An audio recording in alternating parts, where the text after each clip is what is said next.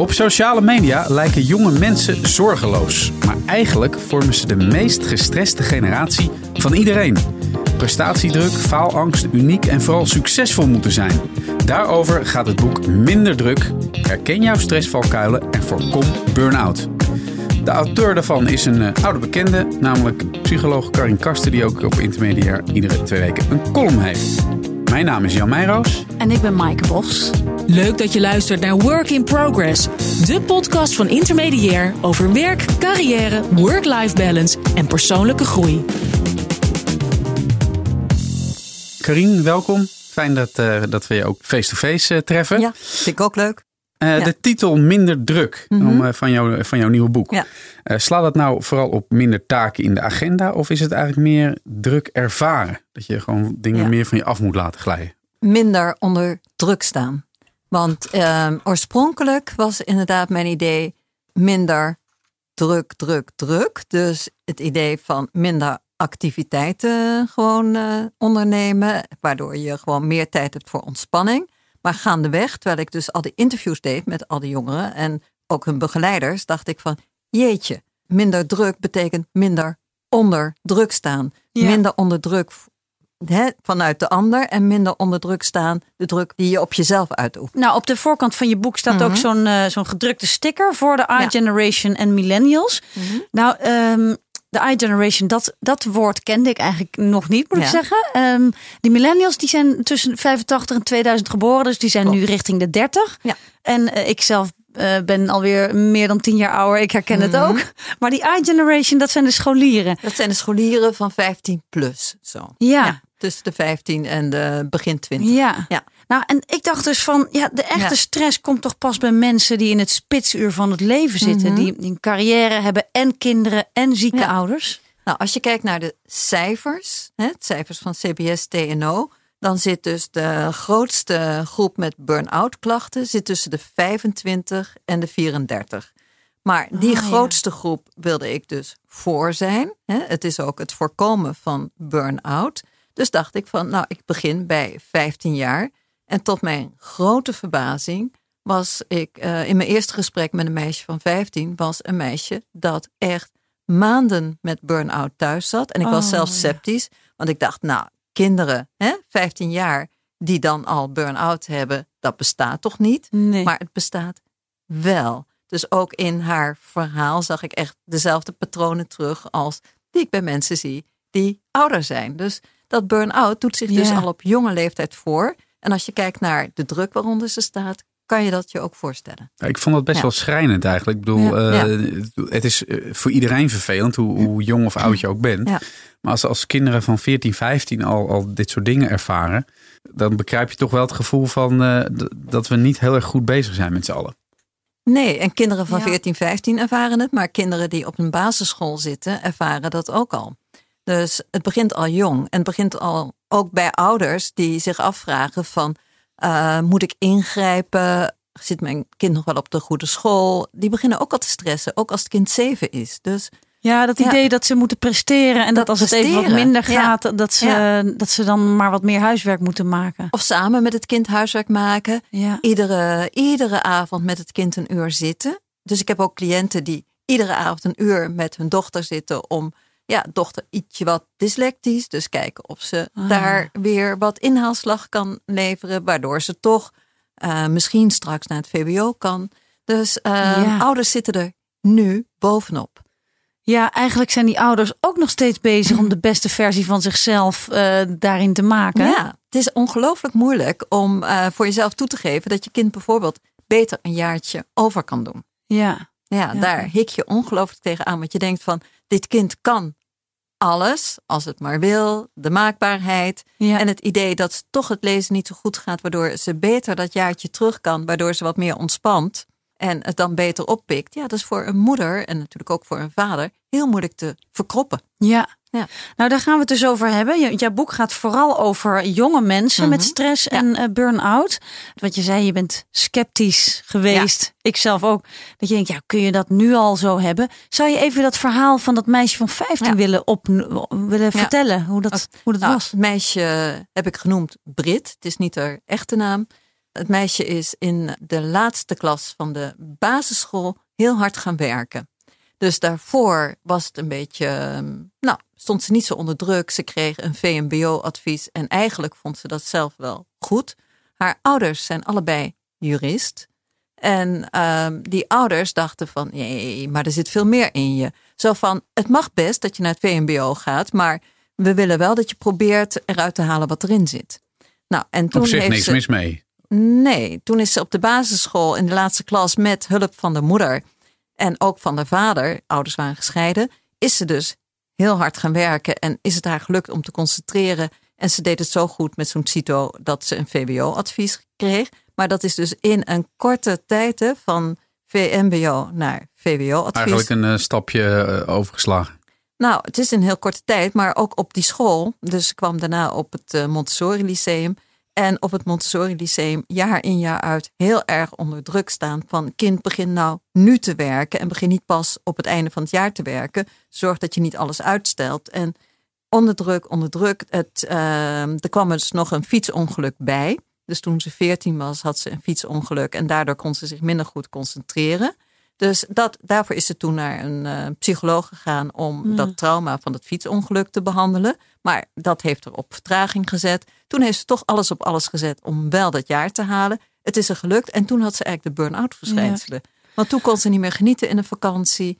En dat is echt typerend wat mensen ook altijd zeggen bij burn-out. Ik geniet niet meer. Ja. Dus waar je vroeger wel van genoot, wat je leuk vond, je geniet niet meer. En ze heeft maanden thuis op de bank gezeten en eh, Netflix gekeken. Tja. Ja, series. Nou, wat me ook opvalt in dit verhaal is dat één tegenslag dan ook echt net te veel is. Net hè? te veel. Dus Maar die dat- tegenslagen en verdriet Die en veerbaarheid kan er niet weg. meer bij. Nee.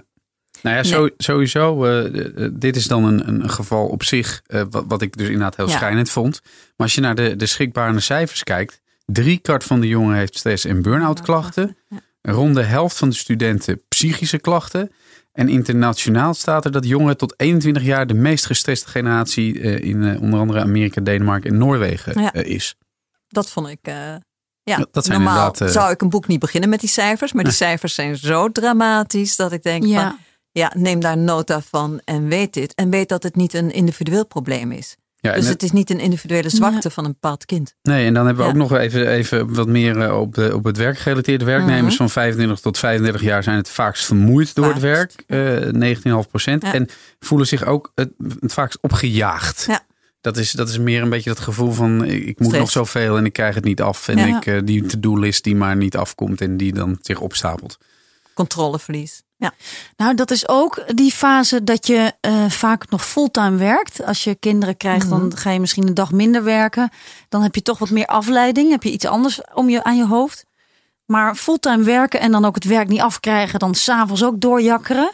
Dit zullen heel veel jonge mensen herkennen, denk ik. Dat je dan echt, en ook nog je moet presteren, want je hebt geen vast contract, je hebt geen vaste baan, je kunt geen hypotheek Dit is zo herkenbaar. Het geen vast contract ja, hebben. ja, Gewoon die onzekerheid. En ja. nou, eentje die nu dan 28 is, maar die vertelt van oké, drie jaar lang geen vast contract. Toen ergens anders moeten werken, want je krijgt geen eh, vast contract. Toen weer teruggevraagd worden en weer begint het met de onzekerheid van gaat het wel door, gaat het wel door. En na vijf jaar is die opgebrand. Terwijl ze een goede, daarom was ze teruggevraagd, gewoon iemand was die heel goed presteerde. Work in progress. Als je het over stress hebt, dan denk ik aan een te volle agenda, geen nee kunnen zeggen, alles perfect willen doen. Mhm. Maar je hebt het over stressvalkuilen, ook specifiek voor jongeren. Ja. Nog andere. Welke? Ja. Nou, dan Welke denk zijn- ik ook van ehm, wat ik ook zie, is dat ze zichzelf heel erg onder druk zetten om toegevoegde waarde te hebben. En de frustratie, als je ook na zeven of acht maanden merkt van ja, ik word niet erkend, ik word niet Ja. gezien. En Ja. de pijn die dat doet. En de hartkloppingen die je ervan kan krijgen, Ja. de angstklachten die je van kan krijgen, faalangst wat kan toenemen. Maar Moet je dan niet gewoon denken, nou, dat is een eh, realistische reality check. De wereld ligt niet op jou te wachten. Eh, je bent ook een schakeltje in het systeem. Eh, dat is groei op. Ja, Ja. Dat kunnen ze niet, hè? Dat, of dat is het gebeurt verhaal. op dat moment Ja. niet. En dat, Dat moet je echt serieus niet, nemen. Ja, ik, ben niet. een beetje advocaat van de duivel. Niet. Nee, Ja. en ik neem het wel serieus, maar ik Ja. maak een beetje eh, een grapje ervan. Ja. Maar het is inderdaad, dat is denk ik hoe mensen op het werk Ja. denken, die eh, wat ouder zijn. Van nou, kom op, dit hebben wij ook allemaal al meegemaakt. Eh, je, je hebt je studie af, je bent niet geniaal, je begint pas. Hè, dit, Ja. dit, dit hoort bij Get opgroeien. real. Get real, ja. Ja. Ja. Ja. En toch storten zij eronder in en eh, wij tien jaar geleden niet, bij wijze van spreken. Nee, en toen had je dus niet die enorme invloed van social media. Ja, Dus het is wel een verschil. Het is wel een verschil dat Ja. je steeds maar ziet die geslaagde versie.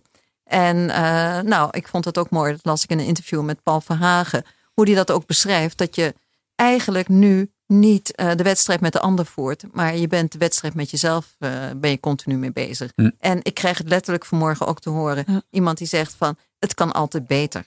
ja, En ik probeer het altijd beter te kunnen.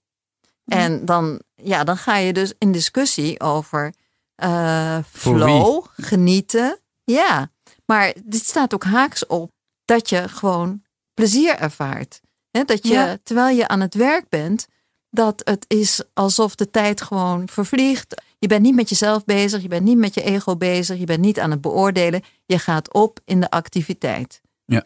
En dit was een uitspraak van een muzikus, van een jonge muzikus.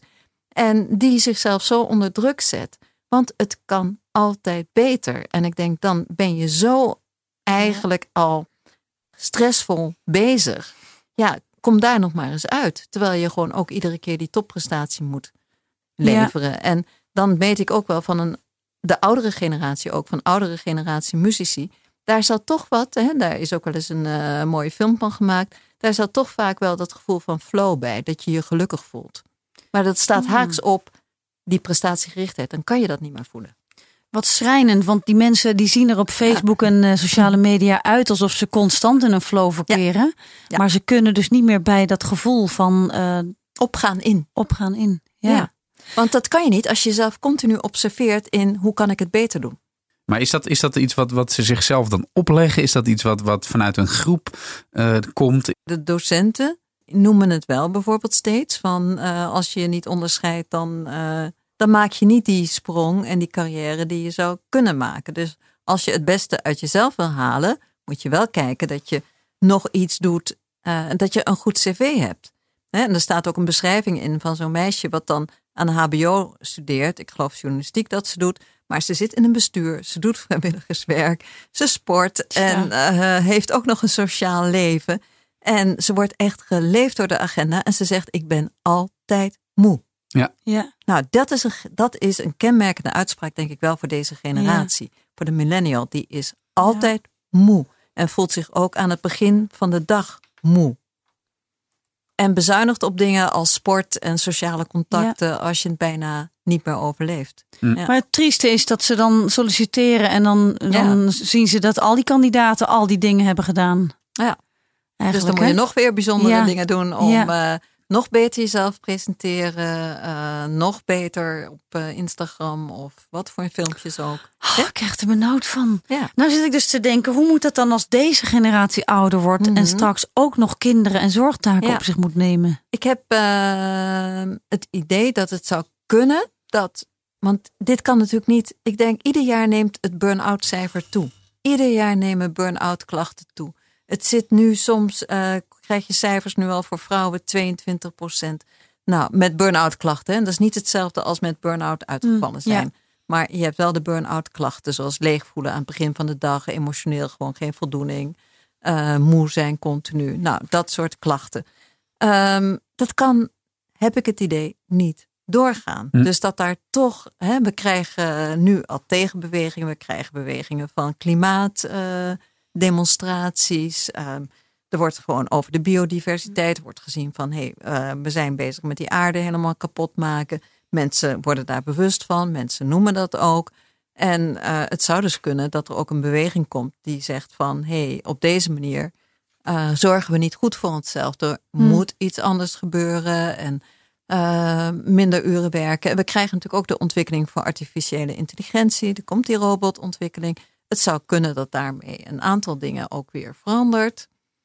Ja, al moet je dan ook weer nog banger zijn dat je, dat je voorbij gestreefd wordt. Ja, Ja, ja. ja het is. ehm, Het is niet een eenvoudig op te lossen. Nee. Nou, we hebben het gehad over die stress bij jongeren, dat die zo groot is. Ja. En ook al dat we die toch echt wel serieus moeten nemen. Hè? Ehm, maar wat ik ook vaak hoor, is dat, dat oudere generaties daar moeite mee hebben om dat Mhm. serieus te nemen. Ja. En eh, jij schrijft, volgens, zoals ik het goed eh, Mhm. onthouden heb in je boek, dat, dat die oudere generaties hen eigenlijk zelf zo hebben gemaakt. Ja. Door dat hele ideaal van zelfverwerkelijking Als sinds je maar de jaren gelukkig bent. 70. Ja, Ja. gelukkig zijn. eh, Wie zegt eruit niet tegen, halen. je, tegen zijn kind? Als je maar gelukkig bent. Ja. Je kunt alles doen wat je wil als je maar gelukkig bent. Maar die Ja. ouders zijn ook niet meer de baas, maar dat zijn je vrienden. Dus dan moet je ook weer een soort van op gelijke basis mee, eh, mee dealen. En eh, er is geen religie meer. Ja, wel, maar hè, die speelt minder een rol. Dus alles moet in het hier en nu gebeuren. Ja. Dus wij hebben met die maakbaarheidsideaal, eh, ja, dit is gewoon echt een, een, een tijdsgeestverhaal, hè, zeg Ja. jij. Maar ehm, ja, die sociale media, daar had je het over. Daar Mhm. zit de grootste kern in. Wat is nou eigenlijk, wat is nou precies de kern van dat probleem met die sociale media? Dat is dat je steeds ziet dat iets anders kan, iemand anders het beter heeft dan jij. Dus dat je toch eh, continu bezig bent met vergelijken. Ja. En als je kijkt wat geeft stress, dat is vergelijken. Want je vergelijkt het je echt niet met iemand die zich slap voelt en op de bank zit te hangen. Dat komt ook niet op de social media. Dat is ook helemaal niet interessant om die content te zien. Dus Nee. eh, daar ga je niet mee vergelijken. En dan denk je niet van, oh, ik heb het toch wel heel lekker naar mijn zin, want ik zit hier lekker in de kroeg en et cetera. Nee, je kijkt altijd naar mensen waarvan je denkt van, oh, die hebben het nog beter dan ik het heb.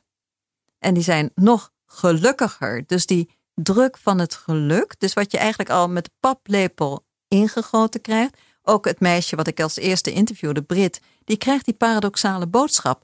Als je maar gelukkig bent, maar je moet wel het beste uit jezelf halen. Nou ja, maar nou is het natuurlijk ook wel zo dat, eh, dat die, in die op die sociale media. Mm. Iemand die gewoon ja, een beetje gezond verstand heeft. Die kan, Mhm. die, die, ik denk dat, dat jongeren ook wel scherp genoeg zijn om dingen ook wel te kunnen relativeren tot op zekere hoogte. En dat, dat je soms ook denkt van ja, goh, eh, mijn hele leven alleen maar make-up eh, eh, foto's maken op Instagram. Word ik daar nou gelukkig van, toch? Het is ook de behoefte om erbij te horen. Dus dat is echt van, dat is dus gewoon een totaal menselijke drijfveer.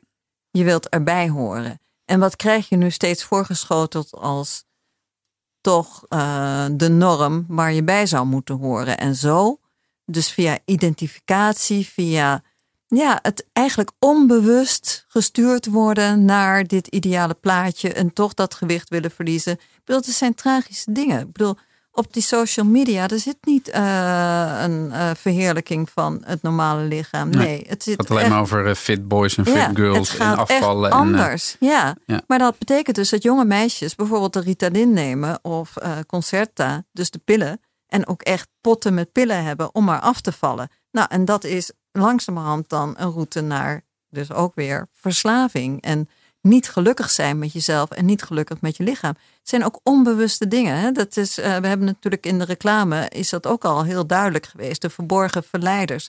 Hoe de boodschap vaak onbewust gaat. En dat je echt met je verstand denk je wel van, ach nee, natuurlijk niet. En zo hoeft het niet. Maar onbewust wil je toch conformeren. Hè, dat geldt voor ons ook, hè? Ja, Gewoon voor mensen, iedereen. je wilt je Ja. conformeren en je wilt je onderscheiden. Ja, goed, ja, maar ik- wij zitten denk ik niet vijf uur per dag op social media. Nee. En eh, heel veel van de mensen die ik geïnterviewd heb, heb ik ook steeds gevraagd hoe vaak zit je erop. En vaak hebben ze even op die app gekeken van schermtijd. Ja, en dan zeggen ze toch, ja, het is vier uur, het is vijf uur. het Oeh, zijn dat veel een bijna uren per dag. Meer dan een halve werkdag. ja. Ja. Maar dan zie je dus al die content. Dan zie je allemaal van wat je Ja. eigenlijk niet op dat moment bent of hebt. Ja. Nee. En je zit steeds in die virtuele wereld. Ja. En we, eh, nou ja, als je kijkt ook naar die virtuele wereld en die contacten die je daarin hebt, dan denk je wel van oké, het wordt wel een steeds kleinere wereld. ja. Dus met je, Nou, hoe- leg dat eens uit, want het lijkt dus een grotere wereld te Ja. zijn, maar Maar de wereld wordt in feite kleiner. Want eh, als voorbeeld geef ik dat ook. Zo'n hoogleraar in Chicago die met zijn leerlingen, met zijn studenten aan een digidieet werkt. Hè. Ze mogen drie dagen mogen ze, niet, eh, mogen ze niet van een smartphone of welk voor scherm of radio of wat dan ook gebruik maken. En wat die mensen merken na twee dagen is dat ze de vogels horen fluiten. Dat ze eten beter gaan proeven. Dus dat ze een veel rijker leven Hun krijgen. zintuigen worden weer... Ja, hun zintuigen worden geprikkeld. En dat, eh, hij zegt dan ook zo van, wat hem dus verbaasd heeft, eigenlijk hoe klein die wereld van zijn studenten is geworden. Want die beperkt Ja. zich tot dat gamen of tot eh, social media Ja. gebruik. En de zintuigelijke kant, het lachen met mensen. Ja, het zijn ook voorbeelden die ook eh, jongeren geven. Je ziet elkaar op straat, je loopt elkaar voorbij. En eigenlijk spreek je elkaar dan niet meer aan, maar je appt elkaar daarna van hé, hey, Ja. ik zag je. Ja, Work in progress. Wa- wa- Wanneer zijn die ouders zo enorm bovenop hun kroost gaan zitten om Ja. beter te presteren? Om even dat voorbeeld helemaal aan het begin te Ja. halen van die twee juristen. Ja. Als ik kijk naar mijn ouders, die vroegen nooit eh, wa- wat zijn je cijfers? Eh, moet je niet aan je huiswerk? Ja, waarschijnlijk op zaterdag of op zondagmiddag eh, dat ze dachten van nou, hij hangt de hele dag in de bank. moet je niet eens aan je huiswerk? Maar dat was Ja. het ongeveer wel. Ja. Was er in jouw tijd, waren die CITO-toetsen er toen? Ja, maar, maar Ja. eentje. Ja. Eentje. Ja. maar eentje ja. pas in de, op de laatste Ja, school. de Ja. allerlaatste jaar. Dus ja, dus die Ja. zijn gewoon. Op een gegeven moment is hem inderdaad. Ik weet dat mensen tegenwoordig vanaf de Ja. kleuter al eh, gemonitord worden. En, Ja. eh, Dat, dat is het punt. Ik deed zelf ook, ehm, ik, volgens mij toen één toelatingsexamen of zo. Hè, van de lagere school af, zoals dat toen nog heette. En één toelatingsexamen en dat was het. En ik heb echt niet de hele basisschoolleeftijd toegewerkt naar dat ene examen. Ik heb toegewerkt naar eh, dat ik het leuk vond om te tekenen, dat ik het leuk vond om te sporten. Sportdag vond ik belangrijker dan dat hele examen doen. Dus je hebt dan niet zo dat je dan al, en dat er dan al naar je gekeken wordt, heb je een achterstand of niet? Of lees je goed? Of reken je goed? Of kun je meekomen met dit of met Ja. dat? Eh, het voorbeeld wat ik net hoorde. Eh, iemand die dan eh, begint met, nou het zal VWO geweest zijn. Ouders worden na drie weken uitgenodigd bij de mentor. Na drie weken, eerste klas. Na drie weken uitgenodigd om te bespreken van waar het kind het beter in kan doen. Nou, dit soort bemoeienis, dat je als Ja. eh, ouder uitgenodigd wordt om na drie weken school, basis, het begin van je school, na drie weken al op bijles te worden gezet Ja. eigenlijk. Ja, dit zijn schrijnende voorbeelden. Dus dit is een voorbeeld van die druk die veel en veel hoger Ja. is met eh, het systeem wat er op scholen is, magister, waar je je hele kind eh, de middelbare schooltijd kan volgen. Ouders moeten zich echt bedwingen om daar niet op te zitten, om hun kind ruimte te geven. En veel ouders lukt dat niet. Nou, Nou, ik nou- denk dat ouders ook denken dat als, ik, als ze niet achter die broek zitten, dat zo'n kind dan niks doet. Lui, want dan en heb je die zesjescultuur. Ja, maar Ja. is dat ook zo? Of komt zo'n kind uit zichzelf dan weer van de bank af om zijn passie te gaan vinden? Hoe, Nou, in hoezeer ieder kun je daar nou op het- vertrouwen? Ja. Nou ja, In het voorbeeld van Brit, wat het eerste voorbeeld wat ik heb, van dat meisje van 15, wat zo ongelooflijk lang, maandenlang op die bank heeft gehangen en video's heeft zitten kijken, die komt inderdaad op een gegeven moment vanuit zichzelf met die motivatie van ik wil wat zinnigers doen en die is het schilderen gaan oppakken en volgt dan oriëntatiejaar van het Rietveld, want het blijkt dat ze daarvoor talent heeft. Dus Ja. het kan inderdaad dat je je kind wat meer ruimte geeft om aan te rommelen. Maar hoeveel ruimte, dat is eh, de vraag. En je begint wel, denk ik, met de middelbare school om je kind steeds meer ruimte te geven. Hè, bij de basisschool zal je inderdaad nog behoorlijk normstellend zijn. Hè? Dat is dat wat meer autoritaire. En dan ga je naar de middelbare school wat meer eh, ook het aan het kind zelf overlaten hoeveel het bijvoorbeeld aan het gamen is. Ja. Ja, Dus, da- dus da- daar zullen we ons eh, op een bepaalde manier onze weg moeten Ja. in vinden. Maar ik denk ook, zijn er ook gewoon ja, praktische tips en tricks die jij eh, zeg maar aan luisteraars kunnen meegeven? Nou, waar ik dus ehm, altijd naar kijk met mensen is van hoe zitten ze op vier gebieden in elkaar. Dus op niet alleen de stresstypes en je behoeftes en je competenties. Dus eh, dat is een onderdeel ervan. Maar ook hoe zit je fysiek in elkaar? Wat doe je inderdaad met het denken, met wat je tegen jezelf zegt? Wat doe je op het gebied van zingeving, maar dan ook ruim zingeving? Gewoon ook je spel erin. En niet alleen maar dat je dingen doet omdat het nuttig is. Dus dat je ook kijkt naar, en dat is ook een hele belangrijke, zeker voor de gevoelige types, naar je emoties. Hoe krijg je daar greep op? En hoe krijg je greep op dat je jezelf niet steeds minder vindt dan een ander? Dus ook op dat eh, hele onzekerheid die zeker op, in de middelbare schoolleeftijd, hoe dat speelt. Dus als je op die vier gebieden kijkt van wat kun je daarop doen? En de ene zal meer op het ene gebied moeten doen. Dus de ene moet inderdaad gewoon concreet niet als je overbelast raakt sport afzeggen. Want mensen zijn geneigd om juist de dingen die goed voor ze zijn Ja. af te zeggen als ze zich overbelast voelen. Ja. En gaan in plaats daarvan meer op de bank hangen, meer roken, meer drinken, meer eh, porno kijken, meer dit, meer dat. Dus je doet precies watgene wat haak staat op je herstel. Nou, dus dat is dan op fysiek gebied. Als je kijkt naar heel concreet slapen.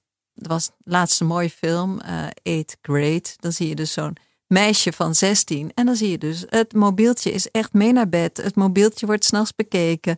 Het appen gaat door. Nou, heel veel ouders stellen bijvoorbeeld ook geen regels over. eh, gaat die smartphone wel of niet mee naar bed? Daar kun je regels over stellen. Ja. Je kunt daar gewoon zorgen dat mensen goed, kinderen of volwassenen, mensen goed slapen. En Maar, slapen tussen de ik- 7 en de 8 Ja. uur. Ja. Nee, want je hebt het ook over kinderen, maar Ja. eh, die, daar heb je dan nog ouders die eh, grenzen kunnen stellen. Ja. Maar als je nou bijvoorbeeld een 25-jarige Ja. werknemer in je hoofd hebt die het helemaal zelf moet doen, dan is dus inderdaad de vertaling daarvan van leg je telefoon op de keukentafel als je naar bed Op de gaat. keukentafel of in de kofferbak of in ieder geval waar je niet bij kan. Ja, En niet dat het eerste is wat je doet als je wakker wordt, ook als je midden in de nacht wakker wordt. ja. Checken. Dus goed, eh, ehm, Dus slapen, wel bewegen, fysiek slapen, gebied, eten misschien? eh, eten uiteraard. Ja. Ehm, maar mensen worden zich, dat merk ik ook wel, mensen worden zich daar wel meer bewust van. Worden meer bewust van wat suiker met ze doet bijvoorbeeld. Wat te vet eten met Ja. ze doet. Issue, wat ik altijd bespreek, is alcohol. Dus zeker als je boven de 18 bent, maar soms speelt het onder de 18 ook. Maar dan speelt wiet ook. Ehm, ja, alcohol, wat doe je daarmee? Want het is echt een factor in het herstel. Dus als je merkt dat mensen gewoon alcohol kunnen laten staan, dan zie je ze sneller herstellen, omdat ze Hm. beter slapen. Oh, dus ja. eh, alcohol heeft een effect op dat je adrenaline met een derde verhoogd wordt. Nou, wat wil je niet vlak voordat je gaat slapen? Dat je adrenaline niveau dat wist stijgt. ik ook niet. Ik Ja. dacht dat alcohol je lekker een beetje rozig maakte. Eventjes wel, Ja. maar het eh, versterkt dat effect. En daarom ben je na anderhalf uur of een uur ben je weer wakker en voel je je vaak klaar wakker. Ja. En mensen met burn-out verschijnselen worden soms om het uur iedere nacht wakker. Nou, en dan zijn er nog verder een heleboel tips. Ja, nee, Bijvoorbeeld want- je ja. gedachten veranderen, Ja, denk niet zo negatief over jezelf. doemgedachten. Ja, ik Ja. las hier ook iets van de vijf G's G's. in kaart. Ja. Dat vind ik zo mooi. Kun je daar nog even, daar moeten we nog even bij stilstaan, toch? Ja. Ja. Nou, dat je dus 5G is overigens niet de 5G van je mobiele telefoon. Nee. Hè? Die, dat komt binnenkort, hè? de nieuwe Oh, ja. technologie. Kunnen we nog Ja, sneller Dan gaan we downloaden. nog Nog- meer op die worden, telefoon. jongens. Ja. Nee, dit zijn de vijf, vijf eh, G's. Ja. En de vijf G's die ehm, heel belangrijk zijn. Want soms denk je dat iets je wordt aangedaan. Hè? Dus ehm, mensen doen het je aan dat je zo hard moet werken of iets dergelijks. Nou, er is een situatie. En die situatie kan inderdaad die prikkel geven, bijvoorbeeld tot hard werken, omdat je geen vast contract hebt. Dus situatie is zo dat het die prikkel geeft, maar je reactie daarop hangt af van je interpretatie.